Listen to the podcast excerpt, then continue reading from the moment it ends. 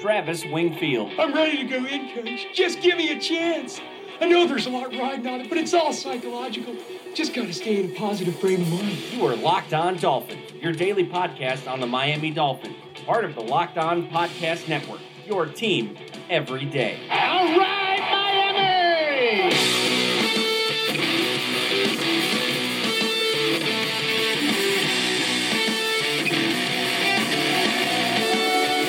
What's up, Dolphins? Welcome into the Thursday, June the 7th edition of the Locked On Dolphins podcast. I am your host, Travis Wingfield, and I'm here to bring you your daily dose of Miami Dolphins football. And on today's show, back to practice we go. We've got updates from the Wednesday practice, including some winners, plenty of press conferences, and did they tip their hand at all in regards to their plans with this roster and depth chart going forward? All of that and much more. But first, I have to remind you guys go and subscribe to the podcast on Apple Podcasts. Leave us a rating, leave us a review once you are there. Give me a follow on Twitter at Wingfield NFL. Follow the show at Locked On Fins and check out lockedondolphins.com for your daily written Dolphins content needs. And of course, last but not least, the other Locked On Sports family of podcasts, like the Locked On Heat podcast and Locked On NFL podcast for all that local and national coverage of your favorite teams. We have a ton of pressers and practice notes to get to, so let's go ahead and kick this thing off right now. That's another Miami Dolphins. First segment on the podcast today, we are just going to get you guys up to date on some of the happenings around the practice field, the news and nuggets, if you will. Up first, the same guys that missed yesterday, uh, Leonte Carroo and Jordan Lucas, both missed practice again. But Thomas Duarte, who suffered a shoulder injury in Tuesday's practice, did not practice on Wednesday. So the Dolphins are now down three guys, all reserves and potential guys that may not make the roster. Nonetheless, three guys missing camp.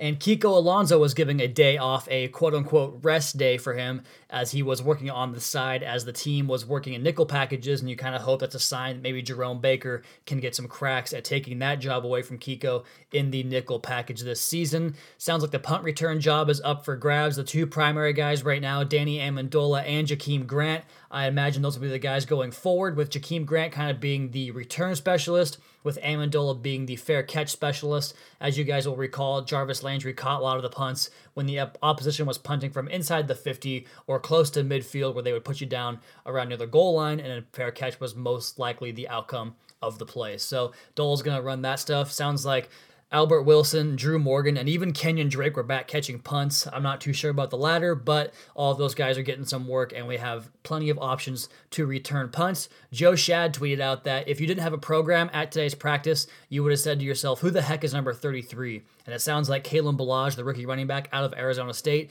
is finding his footing early. Shouldn't be much of a surprise. If you guys recall a podcast about a month ago after the draft, we had his former coach at Arizona State, or former assistant coach at Arizona State, I should say, Coach Brennan Marion, talking about Kalen Ballage, the type of player and young man that he is, a very high character, very hardworking player. So good to hear that he is acclimating very quickly to the Miami Dolphins offense and team. And the beat writers' top performers of the day were Jakeem Grant. This is from Barry Jackson, so I don't want to say the entire group of beat writers, but Jakeem Grant really seemed to blow the doors off people today and really has everyone impressed by him. And he was very impressive at his press availability as well. And we'll get to that here in the next segment. Taveze Calhoun, the undrafted free agent corner, had himself a nice day apparently. Robert Quinn continues to get tons of praise from this coaching staff for his get off. It sounds like between he and Cameron Wake, the Dolphins might have two of the fastest get off pass rush defensive ends in the NFL.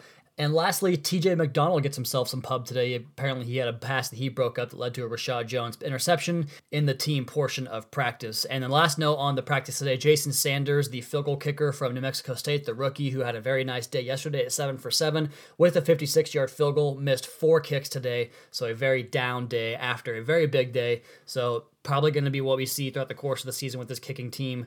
You hope it's better than that, but you just never really know with these guys. It's such a fluid position and so volatile to different types of performances each and every single day. And the last note here was a note from Adam Beasley, the beat writer for the Sun Sentinel, I want to say. He was talking about Ryan Tannehill and the offense and how they struggled yesterday in the heat, couldn't really get things going, and their conditioning was not up to snuff. That's obviously why they do this stuff, and they try to do it at the hottest points of the day, particularly on Tuesday's practice was later off in the day, Wednesday's was back in the morning. But they talked about how the Dolphins weren't acclimated to the heat yet, and it brought back a column that I wrote in April when the schedule came out, and it was a clip with Louis Riddick talking about how teams melt in Miami in the fourth quarter because of the heat, and even last that way up until December as teams coming down from the north in the cold are not used to the 70, 80 degree heat that you get in Miami late in the year, but also in September, obviously, when it is just absolutely wilting. And Ryan Tannehill talked about this in his availability with Tiffany Blackmon yesterday of NFL Network, talking about how the team has to get ready for this type of heat and use this home field advantage to their advantage because it is one of the big things they have in their back pocket as far as a home field advantage. And it brought back that column that I wrote. I tweeted it out. You can find it on lockedondolphins.com. It's titled September and October in Miami, talking about how the Dolphins basically, when they get those games that get lost to London, it really, really prohibits their record going forward into the season. And those are the years where they have seven, six wins. Whereas the years where they have all those home games, they typically fare better because in the September, October home games, they have a 571 winning percentage compared to all other games, so non home games and all home games in November and December, where they are 442 winning percentage team. So a big difference there, a big discrepancy. And it sounds like they're getting back and getting back into shape today. And practice was a lot better and a lot more smooth. The offense was in better rhythm, it sounds like, and the defense continues to fly around to the ball, rotate through, showing guys their speed. They, they are a team that's very, very focused on speed this year, and that should be expected based on what we saw in the draft with all the athletic scorecards of the guys they brought in. But there is one more day of practice. That is today, as you guys listen to this podcast on Thursday. I am recording on Wednesday, but this one on Wednesday was very open and very available to the media, and we'll get to those press conferences from the media next on the Locked On Dolphins podcast at Wingfield NFL at Locked On Fins. So as practice wrapped up and the Dolphins got off the field, went into the press availability room, talking to the media, and there were several guys that took to the pre- to the podium, as well as a couple of coaches, both in Darren Rizzi and Matt Burke and Dowell Loggins, all got to the podium there. But let's start off with DeVante Parker. He's been one of the more lightning rod types of players over the last few years for this team, and his press conferences just they're bland. They're not they're not you're not going to get anything from them. Doesn't have a very strong vocabulary. He seems very shy, very insecure in himself. Doesn't really speak clearly. It, it, just seems like it's a very tough thing for him to do to get in front of the microphone. He's had the same cliches you'll hear from most guys. He's been here every day working out. He ignores what anyone says outside of the building. Just ignore all of it. Staying healthy is the priority. If you're not healthy, you just have to fight through it and play through it. You put pressure on yourself. That's the only place where pressure comes from. He mentioned that he works out with Jakeem every single day and that he actually ranked second in the GPS speed at 20.9 miles per hour at his highest speed in practice. So sounds like they're doing a lot of things with finding out that speed, like we talked about in the first segment.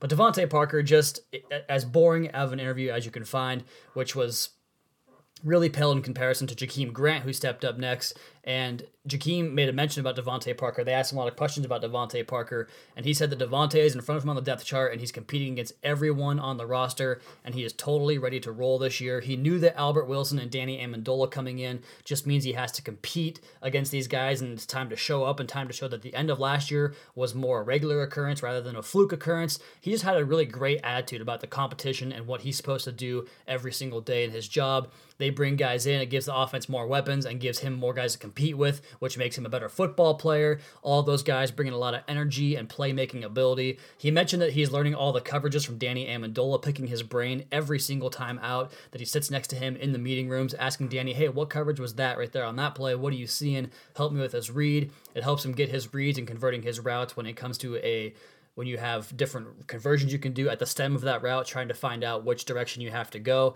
as these routes have options on them just in general, he says he feels a lot smoother, feels much more confidence, finally has a full grasp on the playbook going into his third year. Doesn't really have to think about it anymore, can just go out and react and play. And he talked a lot about certain things you do in the offense, having to find his edge because of the height, how he has to get a lot stronger, being able to block safeties, fight off press release, the hand fighting at the line of scrimmage, holding his landmark. We talk about that a lot on my Twitter video breakdowns, where I break down the Dolphins' offensive plays. Finding a landmark and getting off that spot and in and out of that spot fluidly is a big part of playing receiver. And the cornerback is obviously trying to prevent you from doing that. So he has a very sound grasp on what he has to do as a professional and as a wide receiver. Talked about that strength a lot more. Said that having three kids gives him that quote unquote daddy strength. Thought that was pretty funny. Got a good laugh out of the entire room. He rolled his confidence from the strong end of the year last year into the offseason, just knowing that if he can make those kinds of big plays, why can't he do that every single play? So that's his mindset going forward. And just a very enlightening young man. Fun to hear him talk. They asked a lot about DeVante Parker, like I mentioned. He said that DeVante has to get out of his comfort zone, and he's fully right. DeVante is very insecure in himself when he speaks to the media, and just I, I just think maybe he's a little bit emotionally immature. Of course, he's in his young 20s. That's going to happen. I was the same way. But he said that DeVante is a sharp route runner, has great hands.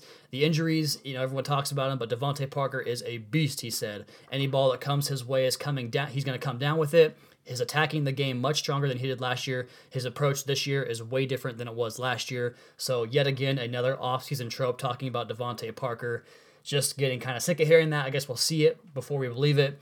And last thing Devon, uh, Jakeem Grant mentioned was that he is hands down the fastest player on this team which of course has been a running theme throughout the course of OTAs, talking about who has the speed and talking about guys that have speed. This guy is not one of them. Vincent Taylor went to the podium as well, had a very brief talk with the media. Started off talking about Ndamukong Suh as these guys seemed to ask these defensive linemen. Davon Godchaux got the same thing, and how he learned a lot from Ndamukong Suh. He was a great teammate. Didn't want to say anything poorly about Ndamukong Suh and that is also a very tough task to replace a guy like that. His goal this season is to just improve. He said he had two block kicks last year. He definitely can tell he wants to get that in. Was known for blocking kicks in college. He wants to increase that number. It's going to be tough, but good luck, Vincent. He wants to get some sacks and some tackles, obviously. Any way he can help this team, he will do it. He thinks they are playing a more attacking, aggressive style this year up front, so he's looking forward to getting in on that. And then Cordray Tankersley also spoke talking about the cornerbacks and how all these guys have been given reps out there. And his mindset is to become the best cornerback in the league. That's what he is focused on, how he is doing it. He has his goal set very high because he knows he's played with the best back in college as well as the NFL. And he's just trying to adjust to the speed of the game, something that was a bit of a hurdle for him last year, which you wouldn't always know it because he had a lot of plays where he was ahead of the curve in terms of finding things out from peeling off in zone coverage, finding his man, going off and getting into another man's area, into another passing lane. Just really flew in the way he did things last year at certain times. The media then asked him what was the main difference from this year's team compared to last year's team. He says this year has a lot more mature people willing to step up and compete. That was the biggest difference is that guys are just more in tune with what the coaching staff wants this year. And then he models his game after Xavier Howard, who is a, a big, strong, and the best part of this quote was that he's proven he's a lockdown corner. So Xavier Howard sounds like he is the guy this year going forward as the number one cornerback on the team. We'll get into some more stuff that Matt Burke talked about in regards to the cornerback competition as well as the rotation who's looking to get reps. We'll have plenty more on that in the next segment here on the Locked On Dolphins podcast. Your host, Travis Wingfield, at Wingfield NFL, at Locked On Fins, and of course, LockedOnDolphins.com. All right, a little bit different structure on the show today. We've got some more for you guys here in the third segment, talking about the coaches that spoke to the media and Matt Burke. We talked about the cornerback rotation and what they're looking at doing there with Cordray Tankersley. They came out today and announced that basically Xavier Howard has the right cornerback job locked up. We expected that, but the other job, the left cornerback job, is up for grabs between Cordray Tankersley, Bobby McCain, the newly signed quote unquote new money Bobby McCain, and of course Tony Lippett coming back from the Achilles injury, who was practicing again today, but moving a little bit slowly. Matt Burke spoke to the media more about Minkah Fitzpatrick, saying that he is as advertised. He met with his position coach last night at 9:30 at the building, so a very early morning today, long day yesterday, obviously. Always working hard to get ahead. Just been around the football and gotten his hands on a few of those balls. So Minkah Fitzpatrick turning heads like we all expected him to do at practice.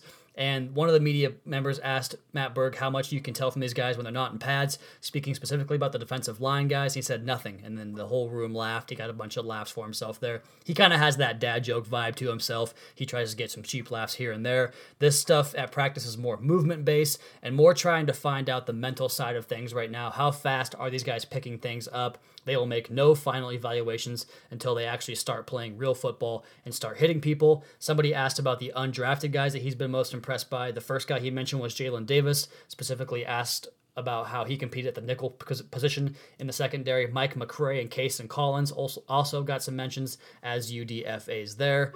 And for the most part, he kept things close to his vest. He's not going to give you a whole lot from an interview. These coaches are better trained at doing that as more so than the players are. So I find the players' press conferences to typically be a little bit more interesting because the coaches know how to navigate it to where they can spin their own narrative, whereas players tend to be a little bit more honest. But Charles Harris leaked something out the other day in his press availability talking about the package of the defensive line, how they might rotate it in. And my good buddy Kevin Dern, frequently on the podcast, frequently mentioned on the podcast, talked about the idea of the alpha alpha versus bravo line.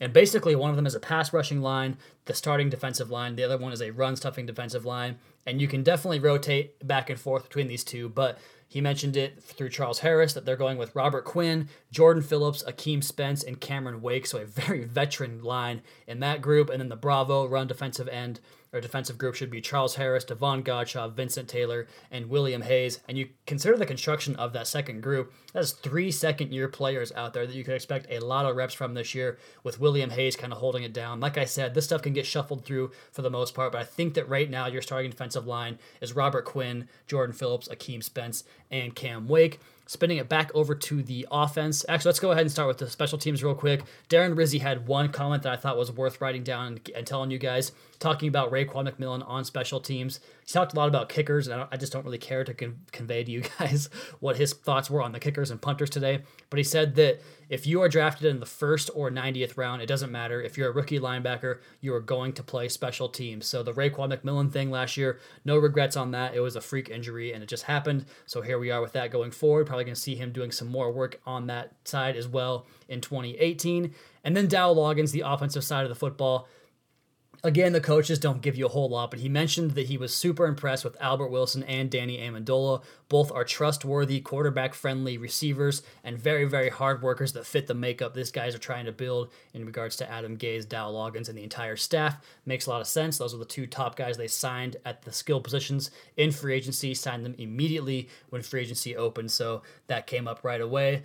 Loggins also praised the way Adam Gase came up through the system or came up through the ranks that he did it in a very unique way by just grinding and working and he believes that's how everyone else should do it too. So he kind of is in, imposing his or projecting his beliefs onto these players. They talked about the tight end position. He said that durham is a y specifically a y tight end and mike is a little bit more unique in the things he can and cannot do. And they're going to work through to find out what these guys can do and get them in the best position to succeed as the season goes along. Like we talked about yesterday's podcast, the tight end position is very tough for these rookies because there are three elements of the game they have to learn, and they have to be well versed in them before they can get on the field. So very tough for those guys to make that happen. He talked about DeVante Parker, as everyone did, said that they graded him out very highly in Chicago when he was there. He's impressed with his work ethic. He spent a lot of time in the building in the off season and he thinks that he's put in the work necessary to get the results this year. The difference between a 13 and 3 and 6 and 10 teams that he has been on, he's been on both teams, uh, good and bad, and the difference is that the veterans hold people accountable and that on Tuesday's practice it wasn't the best for the offense. They were missing some small things. It was creating some sloppiness and they wanted to get in there and get ahead of it and urge the guys like Ryan Tannehill, Dan Kilgore, Frank Gore, Josh Sitton, Danny Amendola that this has to become your team to convey to these guys what we want to convey to you. And if we can say as much as we want. These guys aren't going to listen unless you guys do it on the field. So it's up to these older veteran players on the offense to hold the other guys accountable. So a very good system and working there. And he mentioned that's the way Adam Gase built this team. He built the team that he wanted to coach, guys that will do things the right way and just put a stop to any sloppiness that happens during the course of a practice or whatever it might be.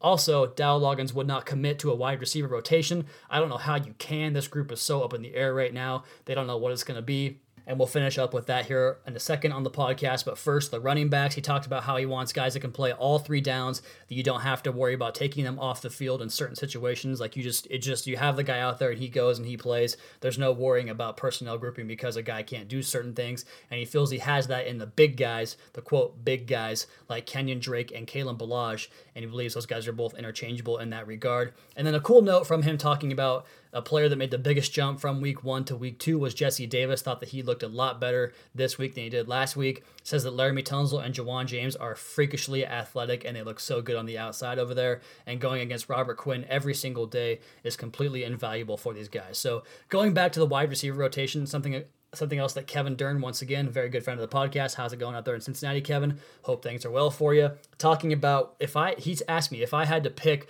who the starting wide receivers are in 11 personnel, who would they be? And I, I told him an answer, and I'm going to change it on you, Kev. I'm going to go with what you told me because I had Jakeem Grant at the X, Kenny Stills in the slot, Albert Wilson as the flanker to the strong side of the formation. And I think I'll just go ahead and put DeVante Parker back in there for Jakeem Grant just because he offers more of a rebounder, more of a short area type of guy that can big body guys out of position on that boundary receiver spot. But I think him and Jakeem Grant offer a very good mix over there on that side, and it could be a good rotation for those guys. Danny Amendola is obviously going to get a lot of work this year but I just don't know how to separate this receiving crew and who's going to be the ones that play the most. I, the only one that I really have a strong assertion about is that Kenny Stills is going to be the only guy that plays 80 plus percent of the snaps. I think everybody else will get rotated in, and there will be a very good mix of players that can do different things and play all the positions. So, nonetheless, I am very excited about this group. I think this offense is going to be awesome. Good to hear they got it fixed today after a bad day on Tuesday as far as practice goes. As far as personal news, it is softball night tonight. I cannot wait. It's been two weeks. We had a bye week. I'm about to head off down there to the field here shortly. We are 4 and 0 coming out of the gate swinging a red hot bat. Yours truly is playing that shortstop, second base,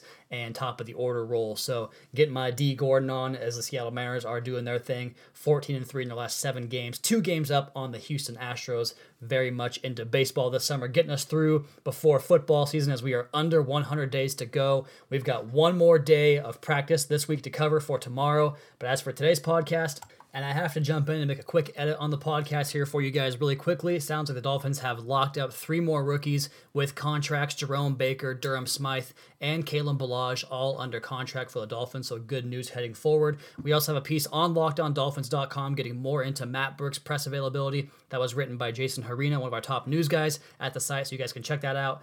And now we can officially wrap up the podcast, as that will do it for this edition of the Locked On Dolphins podcast. You guys be sure to subscribe to the podcast on Apple Podcasts. Leave us a rating, leave us a review. Check out the other Locked On Sports family of podcasts for all your local and national coverage of your favorite teams. Follow me on Twitter at NFL. Follow the show at Locked On Fins and follow our flagship show at Locked On NFL, both on Twitter and Facebook. LockedOnDolphins.com. You guys have a terrific rest of your Thursday. We'll talk to you again tomorrow to wrap up the week. The Locked On Dolphins podcast, your daily dose for Miami Dolphins football.